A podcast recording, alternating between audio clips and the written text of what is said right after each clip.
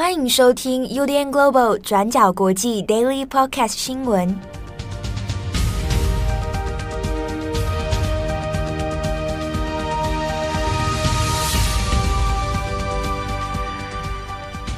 Hello，大家好，欢迎收听 UDN Global 转角国际 Daily Podcast 新闻。我是编辑七号，我是编辑木仪。今天是二零二二年十二月二十九日，星期四。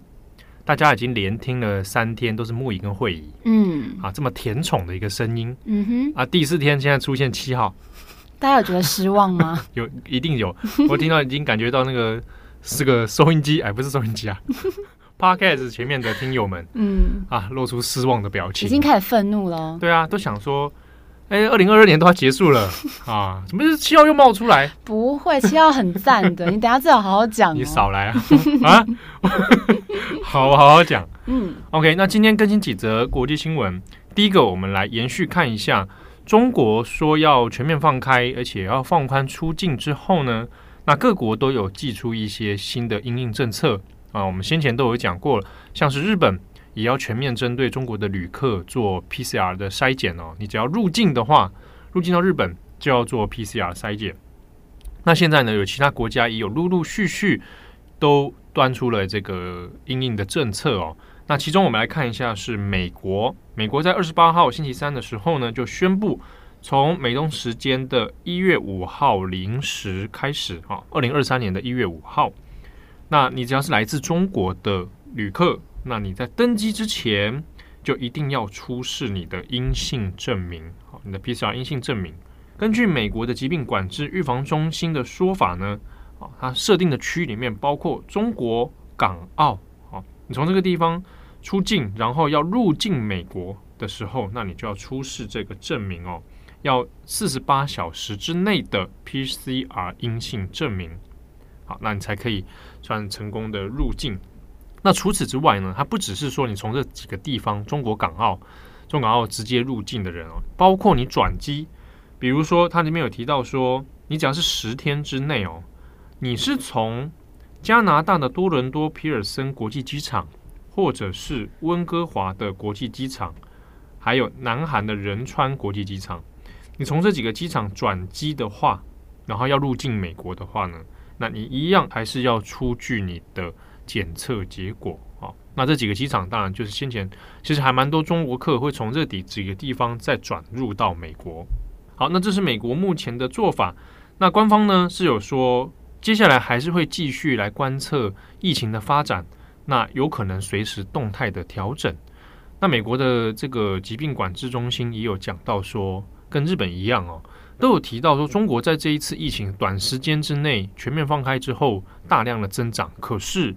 官方所给出的数据，统计数据，疫情的状况到底和真实情形有相差多少？啊，那美国官方也是抱持怀疑的态度，认为说目前的资料哦其实是有问题的啊，所以呢，目前还是得要做一个谨慎的观察，以防说在这个中国客大量的出境之后，可能会造成另一波的这个疫情感染。那另外呢，像意大利啊，意大利它现在也是做出了这个因应的政策哦。那一样也是针对从中国入境的旅客来做筛检。好，那以上是关于中国在做开放之后，那后续的各国的因应政策。好，那下一则新闻，我们来看一下乌克兰跟俄罗斯。那我们来看的是俄罗斯呢。为了战争的需要，那已经动员了相当多的士兵。现在呢，为了能够征召更多的人来从军，那现在有给出了一个所谓的福利政策。这个福利政策呢，是让前线的士兵哦，你如果要被动员到前线的话，为了让你没有后顾之忧，那俄罗斯官方拟定可以让你免费的去冷冻精子。好，今年俄罗斯一开始是以二十几万士兵的军队入侵了乌克兰。那虽然伤亡非常多，但是总统普丁还是在九月的时候宣布说要部分动员哦，征召了大概三十万名的预备役军人。那这也让有十多万的这个俄罗斯男性赶快在第一时间内出逃到国外，以防自己被征召入伍。那现在俄罗斯当局为了要让这些被征召的男性不用担心留后的问题，让他们可以安心的打仗，所以就宣布他们可以免费来冷冻储备自己的精子。那这个补助计划呢，是专门针对已婚的夫妻，从冷冻精子到后续的保存费用都是由国家来支出。那被冷冻的精子可以在丈夫平安归来之后由本人来取回。那如果他不幸过世了，那可以由妻子来取回，还有利用。那另外，在强制医疗保险指示的情况之下，精子主人的这些家属也可以在规定的范围内来免费使用被冷冻的精子。那在这方面呢，俄罗斯的官媒塔斯社引述了俄罗斯律师联盟负责人特鲁诺夫的说法，说俄罗斯卫生部已经证实有可能会从联邦的预算里面去拨款来提供资金。好，那事实上呢，现在的确有相关的趋势了。俄罗斯在圣彼得堡的媒体机构 Fontanka 就有报道说，近期真的有越来越多人去做试管婴儿，或是到生殖中心去冷冻他们的精子。那同时也签署文件，让太太在未来可以使用储备的精子。那这对过去来说，其实是蛮罕见的情形。以前俄罗斯并不流行冷冻精子这件事情。那会去做的人，大部分都是一些有慢性病的患者，所以很少有身体健康的男性会选择去冷冻他们的精子。但是最近因为征兵的原因，已经不少人开始做生殖方面的准备，以防如果他们自己在战场上战死了，或是因为受伤而失去他们的生育能力，那他们这对伴侣还是有机会可以拥有他们自己的孩子。但是现在就有一个问题是，有免费冷冻精子的这项福利，真的可以增加男性们上战场的意愿吗？美国财经杂志《Fortune》就说，这样子的福利基本上不太可能会改变大家对于军事动员的恐惧。特别是过去在十个月里面，俄军是遭受怎么样的挫折，还有俄军内部管理的一些腐败的问题，都是大家看在眼里的。我们来看看目前的死亡人数。根据官方的数字呢，俄罗斯在今年开打之后，已经有超过十万三千名的士兵战死在战场上。那平均单日的死亡人数是一天六百多人。尽管现在俄罗斯的呃军队的规模是一开始的两倍，而且很多新兵现在有得到呃过去没有的津贴还有福利。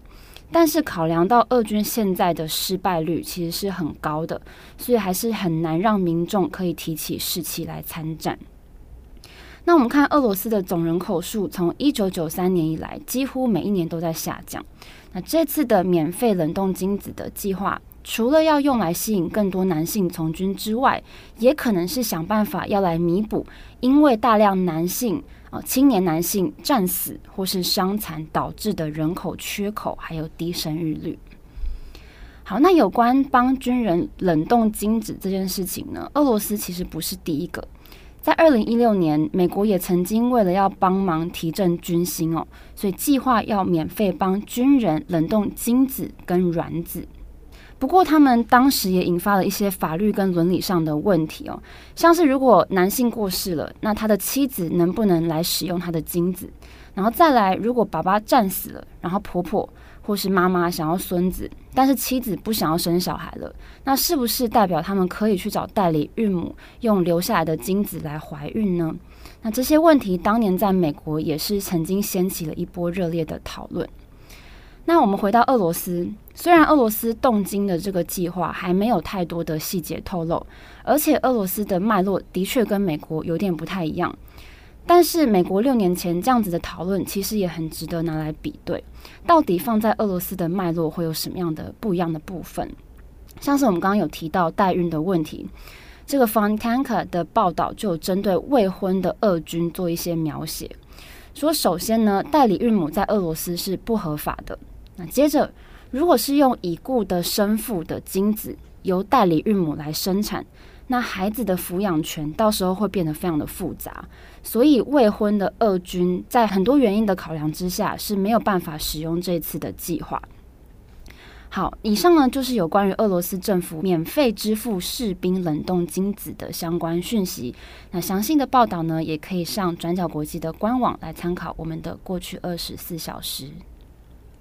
好，那因为这个冻精计划哦，虽然说表面上是一个声称是福利啊，就是说让前线士兵没有后顾之忧，但实际上就如同刚刚报道中所说的，他是不是真的能够促成一个呃所谓的福利？那其实是存疑的，而且反而看起来很像是呃证明了这些士兵应该是有去无回啊，但是让你有一个最后的嗯遗留的这个 DNA 啊，还活在这个国家里面。好。那关于乌俄战争的部分呢？先前有讲到说，有可能会在二零二三年的开年新春的时候，俄罗斯在动员一批新的战力啊，那要继续推进。那截至目前为止，我们看到在欧美官方的一些分析哦，还有一些媒体的讨论里面，大概都有说到是目前哦，进入到冬季啊，已经要准备要跨年了。但是双方呢，不管是俄罗斯还是乌克兰。在战争上面仍然处于一个胶着停滞的状态啊。俄罗斯目前基本上处于守势，他也很难再继续往前推进。那接二连三的被乌克兰给夺回了很多的城市哦。不过呢，乌克兰方面也很难继续往前推进啊。那目前乌克兰还在等待一些其他关于西方啊、欧盟国家的呃，不管是武器或者资金上面的支援啊。那希望能够度过这一个冬季哦。那在战争的预测里面是认为说，有一种可能性，在二零二三年之后，那也可能会重复就在一年前当初二月份的时候的一个战略方案，从白俄罗斯的方向继续再一次的发动对基辅的这个侵侵略。但这个说法呢，在战情分析里面就有不同的解读哦。有的认为说，第一个是白俄罗斯是不是还会来继续帮俄罗斯呢？这个时隔一年哦，情势已经有点不太一样了。第二个是俄罗斯还有没有能力再继续动员啊？这个还是一个现实层面上的问题存在。第三个呢是这有可能是一种声东击西啊，把这个情报泄露出去，让大家认为说可能又要从北面的部分来进攻哦。那企图让乌克兰把注意力放回到北面，那俄罗斯再从东面继续往前推进。那这也是有不同的解读跟说法，但无论如何呢，以现阶段来看，俄罗斯的军力的确耗损得非常之快。那在国内方面，我们看到这个动经计划之后，大概也可以呃揣测出啊，就是国内的呃人口问题啊，它应该是显而易见的。好，那以上是关于乌俄战争的一些后续情况追踪。好，那节目的最后，我们简单的更新一下哦。今天十二月二十九号，那也是香港的立场新闻它关闭的一周年。好，那已经一年过去了。立场新闻呢，它是在二零一四年的时候成立，但是呢，后来因为国安法的关系以及香港情势的这一个急速崩溃哦，那立场新闻在二零二一年去年的十二月二十九号。那就宣布直接关闭。那加上他先前他的资金其实已经被冻结了。那立场新闻呢，自己的这个总编辑，好前总编啊，钟沛权，那还有一些前董事，好像何韵诗啊等人，那先后都有被抓捕啊。那有的呢，后来就保释了。那像前阵子就在十二月十三号的时候，前总编钟沛权他就有被保释出来哦。那相关的案件。啊，在这个国安法架构之下，关于立场新闻的这个所谓的煽动犯罪的问题，啊，它目前都还在审理当中，它还没有完全的结束哦。那失去了立场新闻，当然对于整体的香港新闻环境是很大冲击啊。没有了苹果日报，那也没有立场新闻。那我们先先前其实有时候会遇到读者来问说啊，那要以后要看香港的新闻。还能看什么啊？那你难道要去看香港零一吗？啊，那当然有一部分的资资讯来源会来自香港零一，那有的人会去看明报，好等等。那失去了立场，但是呢，其实也有一些立场的前记者哈，先后都有在不同的平台去继续他们的工作哦。那我们这边也跟跟大家来推荐一个 ReNews 啊，R E N E W S 啊，ReNews，那它其实呢就是前记者。他在离开之后，那自己还在创建的平台，那还有 IG 频道，也有脸书，大家也可以去看啊。它也是属于轻薄短小，但是呢，内容好还是很贴近香港在地观察的一个新闻频道啊。如果大家有兴趣的话，可以来参考 ReNews 哦。那么这边呢，我也参考了 ReNews 先前的一个贴文哦，它就引述就是在星期三的时候呢，那法庭还是相关呃，法庭还在审理关于立场新闻的一些案件哦。那在庭上就有读了这个立场以前出版的一个特刊，叫《立志》啊，志是杂志的志。那这个《立志》的有个序言，里面他就有讲到，对今时今日的香港人来说，如果恶法、谎言与恐惧已是无法避免的噩梦。那么，拥抱记忆，守住真相，必然是我们最低限度能做出的抵抗。好，那这个是励志当初写的一个序言，也分享给大家。好的，以上是今天的 Daily Podcast 新闻节目的最后，因为已经要到年末了，对老梗的话，就是会通常都是会感慨什么，一年过得好快啊，对啊，新年新希望啊，哎，这都是我跟慧怡前几天在聊的内容，哎，就是啊，这就是什么，嗯、这个年纪渐长的证明。哦，oh, 那请问你今天可以给我们一些新的东西吗？年轻人啊，哦，年是不是个年轻人哦？嗯，就感觉明天会更好啊。Oh, 老梗哎，对不对？大家都在说什么？哎，年过得好快啊！不过因这一年发生了很多事，对啦，对不对？蛮多悲剧的，其实是啊。这一年就是不管是世界或者是个人啊，都发生很多事。嗯，那你还是有一些喜事啦。哦，对啦，比如说加入转角国际啊，对啊，对啊。你以为我要叫你结婚吗？我觉得这是我今年除了结婚以来做过最棒的决定。真的、哦？嗯。哦，你不要因为说什么这个七号在旁边啊讲这种啊，没有真心场面话，不会不会，很爱大家的，爱大家，嗯、爱读者们，因为我们有读者就是听到你结婚之后真的崩溃了。那最好是，而且说哇，怎么会这样？没有，他们只是想要趁机就是表达一下对我们的关注，这样子。对，其实这个心理蛮有意思的啦，嗯、因为以前好像有聊过，不知道有没有聊过，就是讲谈到说日本偶像的那个限禁止恋爱令。嗯，对，就是说你你不可以以恋爱谈恋爱啊，嗯、然后他可能有考量到市场啊。对，然后之前啊、呃，日本明星如果结婚的话，那股价会波动。哦，真的啊！对对对对，就是甚至会影响到公司 的这个状态。哦，难那难怪一定要静下去啊！虽然有点不太人道，其实蛮不人道的吧？这这这是很日本特殊生态的啦。嗯，那我只是说不晓得，就是说是不是听友有些，或者是大家在看待偶像的时候，嗯，因为那天我们好像聊到嘛，嗯、说哎，如果你喜欢的明星他宣布他结婚了，你会很冲击吗？你会吗？Dua Lipa？不会、欸。你会觉得哦，祝他幸福。我也我我也想说，你怎么那么傻？你这种心态不是一样的意思吗？哎，怎么想不开呢？结婚就不能真心祝福人家吗？可以啊，我又不认识他。对啊，反正他有结没结都没你的份啊。对，都不关我的事。对啊，人家结婚关我什么事？对啊，你就是不如继续爱他吧。哦，当然啦，当然我我很爱主人。对对对对。对，不然这个心理蛮有意思的，对，蛮有趣的，对对？所以现在我就很少在节目上跟大家宣告说，我早就已经结婚，因为你很怕你的听友们崩溃嘛。对，我跟你讲，不会有这件事情发生。哦，不会是吧？对，哦，这样子啊？好吧，好吧，我想说七号不能随便公开这种事，因为七号是属于大家的。没有听友们，赶快来讯表达你们对七号的爱。崩溃是不是？这个是他的目的。啊，他会不会说？万千的啊，算了，讲。万千宠爱 太多了，太多了，太多了。